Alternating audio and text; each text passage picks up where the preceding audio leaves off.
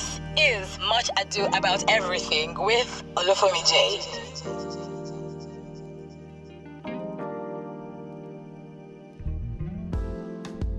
Hey y'all, how y'all doing? It's been two months thereabouts that I've been away, and I'm so sorry. Let's just say that the wind of life blew me away. I can give you different things that have happened to me in the last few months. But I don't want to bore. Actually, it's not a case of I don't want to bore you. I don't think I'm ready to go into what's been happening to me in the last two months. Uh, I know this is much ado about everything with Olufemi J, but I'm not ready to much ado about my life in the last two months. Maybe over the course of the year, that will happen. With that being said, I sincerely, sincerely apologize for being absent without leave because that's what it was. I think the last podcast I had done was also apologizing for taking a leave without telling y'all. Funny enough, I had recorded like three, four podcasts. I think it was about three, three podcasts afterward, and life just happened. It wasn't even a case of I didn't have anything to give. It was that I had done it, but I didn't think that I had emotional reach to even share anything. I just wanted to be by myself and just hide, which is sort of going to bring me into the podcast for today on Much Ado.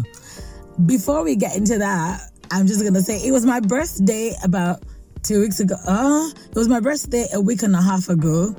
And it was actually a good time. After dragging all my friends that they had to throw me a surprise birthday, and I was gonna act surprised and everything, they actually managed to, to pull that off. And I was genuinely surprised. Sometimes I think that I don't rate myself when it comes to my friends because while I was saying be a surprise, in my head I was like, this we're gonna do this thing. Everybody has stuff they're dealing with, so let me just not be so expectant. It's not like I wasn't expectant, but I was like, let me not stress anybody because people, people be going through a lot, you know. And my friends really went over and beyond for me. I turned 35. So how it was was that I emotionally blackmailed all of them because again things had happened in the course of the last two months that had maybe just say to them that look since i'm going to be turning 35 soon you're just going to have to do things to make me happy and I became my friend was like, no, like emotional blackmail doesn't work here. Which I know, but I was like, nah. I said to her, like, these are not type of thing that I've gone through, so you're just gonna have to want to make me happy.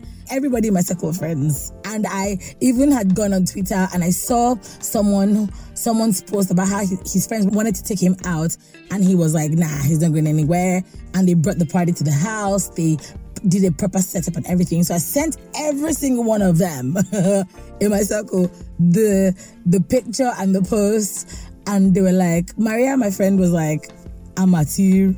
bio. That's in English, like, I've seen something because it was just I think it was it was a lot for them to be honest. And because I am so extra and I'm dramatic, I just brought it to them. I was like, this is what you, I want, and this is what you guys are going to do. So let me tell you what they did for me. So my birthday happens or happened to fall on a Monday. And I told them I wanted a birthday shindig on a Monday. Now I was also also planning an event, right, for the weekend before my birthday. Like something that I was really, really shook about. I'll also talk about that later. And by the time the things that happened to me in the month of February and March happened to me, I was like, you know what? I didn't want anything. The only thing I want right now is a birthday shindig, right? And they were like, no, you have to plan for this. I was like, nah. Anyway, moving on. So what happened was they asked me, so which day will we do your birthday? That is it going to be on Monday? I was like, yes, I want my birthday on Monday. They're like, it's the first day of the week.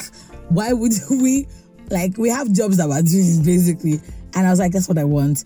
But I told them that they could throw me a surprise birthday the weekend before, like that's 18th, 19th, or 20th. No, 19th, 20th, or 21st. Anything after the 22nd, which is my birthday, is Nana. So, what did my friends do? 19th came, nothing happened. 20th came, nothing happened. By the 21st, I was like, you know what? These people, these people are really, really having a laugh. Like, they're really, really annoying me. I'm at church, and guess what? Whilst singing on stage, I broke my ankle. So it was like, can this get any worse? and my husband was really upset because I now understand his upsetness. Is that a word? Because he already knew that things were going to happen, right? And he needed his overly dramatic extra wife to be on point, basically, spiritual and body, and her ankle broke in church. So they had to get me ice and all that other. So my other friend, Kiva, was like, oh, she needed me to come do something in front. And she knows me anything for the kingdom of God. so I carry myself and say, with my half leg, and say, let me just drag myself to the front of the church. And boom, saxophone is playing happy birthday to me. And here's the thing I'm so, so, so not a fan of that whole surprise thing with the saxophone and the cake and the petals. Like, they really irritate me. but maybe it's because I was in church, and maybe it's because the saxophonist also happens to be like a baby brother of mine. So I didn't really mind, you know. Which just goes to show that sometimes you shouldn't just talk smack about stuff if you haven't gone through it or if you're not the one in the situation. So me, who's always like, ah, the surprise things are a bit much collected the the saxophonist playing me happy birthday and whatnot. And they brought me cakes. I had two cakes and I was like, oh my gosh. I was literally screaming all through the song. Everybody was singing happy birthday and I was ah! you can check my Instagram. Did I post it? I'm not sure. You can check my Instagram, yes.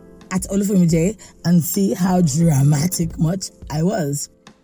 So that happened and then four days after happens happens also to be my wedding anniversary. So myself and my husband turned five. And that's that's that's um that was actually something because I was like, I say what now? I'm five years in marriage. Really? Like me, five years. so that that was how my week last week went. And it sort of like made up for how shitty um the last two months have been emotionally for me. Um, coupled with that, I had gone to um, for a workers' congress at my church in Abuja, and that was really good. So I actually did, I actually did spend my anniversary separately from my husband now, so we'd celebrate it at another time because we had already planned to do like a photo shoot and blah blah blah, but that didn't happen because again, I told you I was going through like a really really rough patch. Anyway, so let's just get into the meat of the matter. How do you how do you show up even when life is life has gotten you in a bad way. How do you show up? International Women's Day was on the 8th of March, right? And that's that's actually what I shared on when I think about the word woman, the phrase that comes to mind is show up because it's so amazing how it's even amazing. It's so I don't know, interesting how women just show up at every single time regardless of what they're going through. I'm not saying that men do not show up, but because women sometimes get more than they bargained for. For instance, a woman like living, if you go to episode one of Much Ado, I talked about this, like, it's hard enough as a human being, then add being a woman, it's even harder, right? And then add being a mother, then it's hardest, you know, and then add being a sister. And if you're the firstborn, like me in my family, I mean, it's all over. And then if you're the type of people that people come to you for help to draw strength from, it's a whole lot, you know. And that's what I think about when the word woman comes to mind. However, wh- where I'm headed to is how do you show up when it seems like the whole world is failing? How do you show up when it seems like the whole world has caught fire? And you just have to keep showing up. I attended an academy, media academy in the year 2019. Yeah, that was the year before the Rona one of the facilitators had mentioned somebody who was on radio and was told that his mom had died. And he continued his show for the next four hours. And they asked him, How did you show up? And he was like, Well, the show must go on. Everybody has their own coping mechanism when it comes when life hits them the hardest.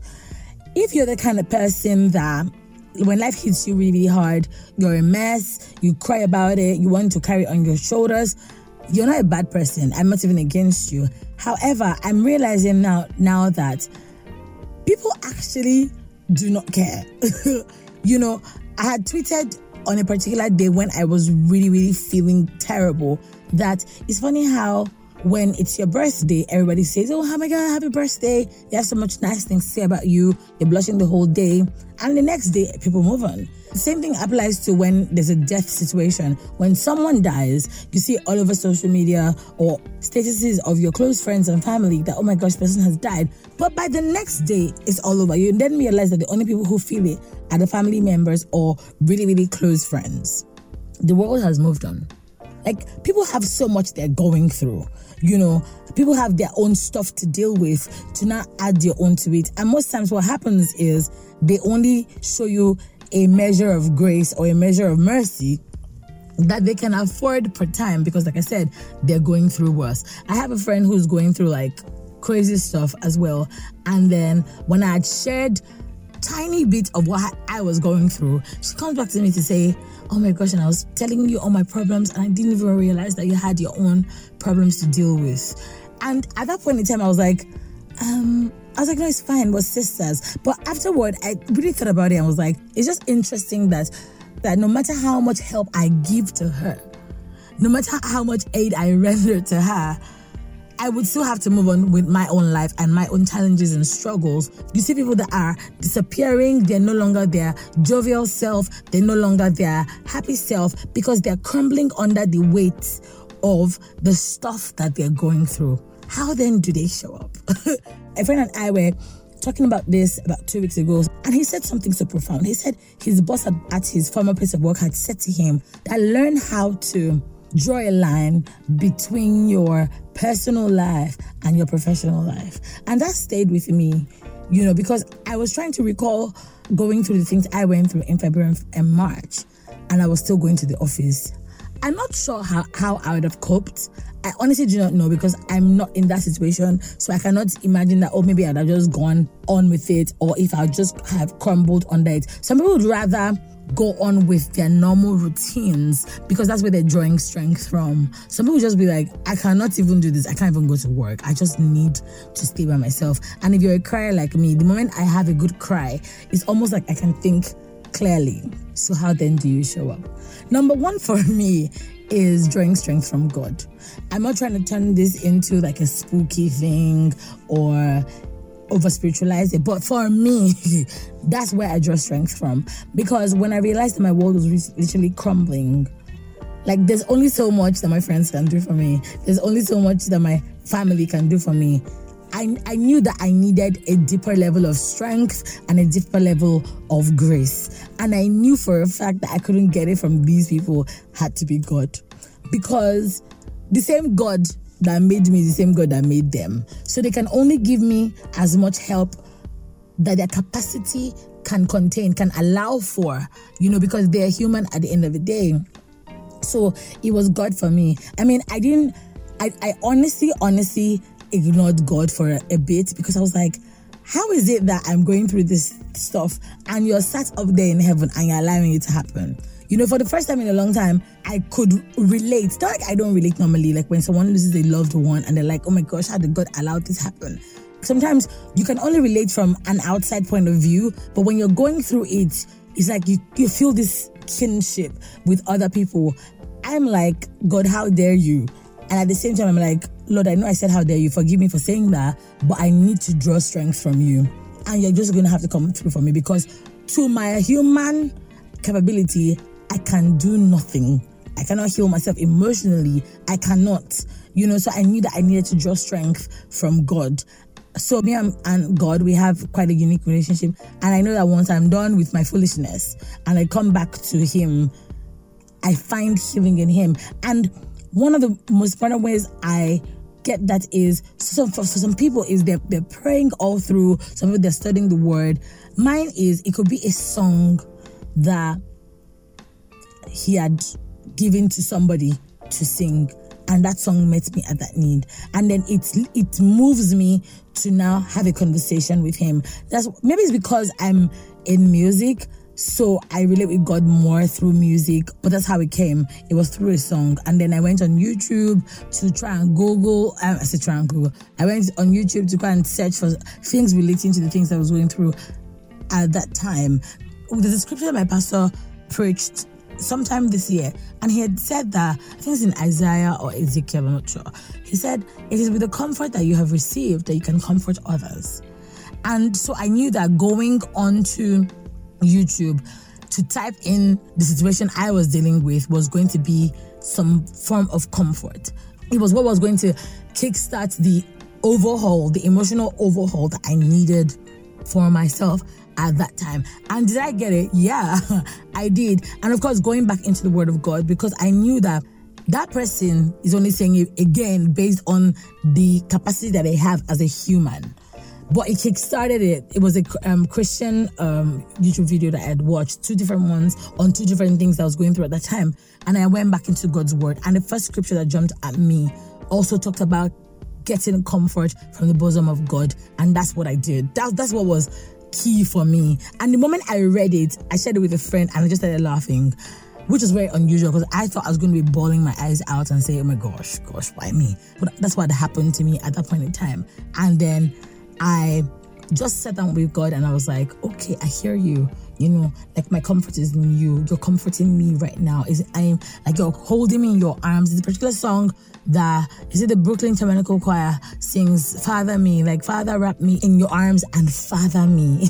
when you think about the word father, you're thinking about protector, someone you get comfort from, someone who soothes your your worries, someone who soothes your tears. And that's that's what came to mind, you know, when I when I read that scripture in the Bible. Yeah, that's key for me. Um drawing comfort from God. Number two, again, how do I show up? Drawing strength as well from family and friends. So I knew that I needed to settle it with God by myself because no matter how much I tried to draw strength from family and friends, I knew it was never going to be enough because they were not built, they were not made to satisfy me, they were not made to to answer that question, to comfort me in that way. No, there's a God sized space in my heart that only God can fill, you know, so not humans. Everybody has their own spaces, but there's one that God alone can fill, and He's the ultimate person that can fill that space in my heart, even fill the whole heart. Other people feeling my heart are accompaniments, right? To drawing strength from my friends and my family. And I have a really, really close circle that would drop the would drop whatever they they are doing just to make sure that they're there, they're there for me. And it's vice versa. So that that helped me as well, calling me to make sure that okay, if you need a good cry, do you need me to what do you need me to do? Should I send food to you? Like they already know that food is the first answer, like when I'm sad and mopey. So do you want me to send food to you? Do you want me to send money to you? What do you need? I'm just here for you. That emotional stability from them. Same with my my family members. That's what happened. That's the only way i knew to show up. Also i would say do not um isolate yourself because god didn't make us to be iso i was going to say isolationary beings.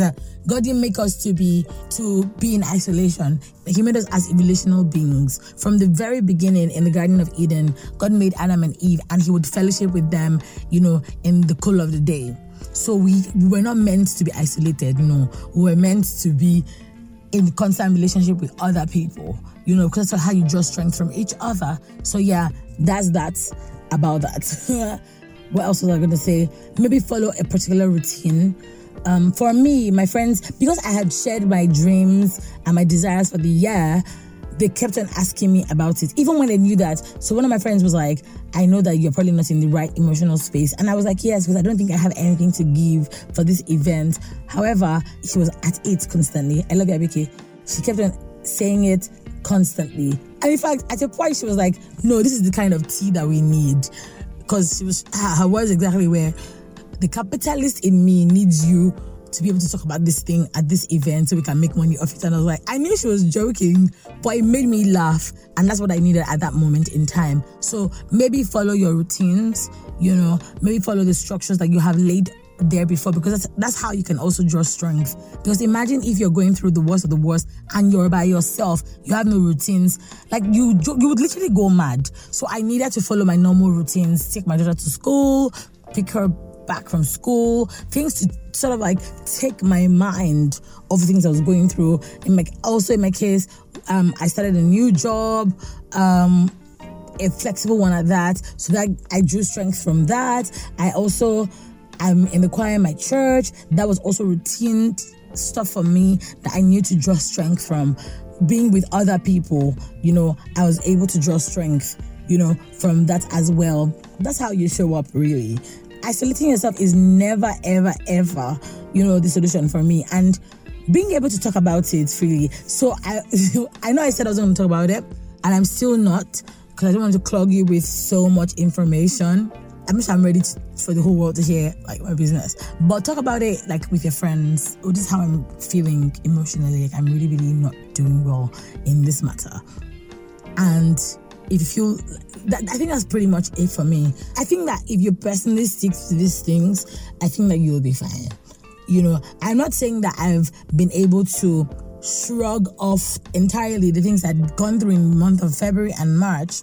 But what I'm saying is these things, these five things I mentioned, have helped me considerably uh, to a very, very large extent to be able to at least be at a level of stability, to find some sort of rhythm, to find some sort of balance. And then another thing I did, maybe I should add that, is that when I had crazy thoughts in my head, oh, maybe I shouldn't say crazy thoughts. I don't want to use that word really loosely because I mean, mental health is really, really important. When I had some really, really interesting thoughts in my head, I spoke about it. You know, I told my husband, I told my friend, I was like, this is where my head is at with this thing. And I know that this thought pattern I'm having is not a good one, but I just want to tell you that's how I'm feeling. I know I'll get over it, but I just want to share it with you so that if you see me veering off to the left instead of the right, you can draw me and say, girl, no, we're not going to have those kind of thoughts. I think in conclusion would be that mental health is really important because, for instance, there's a particular day I was snapping at everybody and I thought I was fine, right? And my dad happened to be around me as well and he was like, Mm-mm, you're angry. And I was like, I'm not angry. I was like, you're angry. I was like, I'm not angry. and he kept on talking to me, speaking God's word to me. And I was fighting. I was really, upset at him. Like, why, why in heaven's name are you telling me this? I don't want to hear this right now at all. But I needed it because it was afterwards that he had spoken those words to me that while I slept, I realized that God was doing such a mighty, mighty great work in my life that sort of opened me up for some level of positivity, opened me up for some level of um of joy. Yeah, that's like the sixth thing that I would I would say mental health is really important. So if you're having issues with it, I think you should talk to somebody like a certified person, a qualified person, or if you feel like your friend, you can trust your friend to, to confide in them about certain mental health challenges that you're going through. Then I say, I'd say that you should do that. Right? I know I was going to talk about marriage, but maybe we should do that next week. Um, that's what I'm going to say.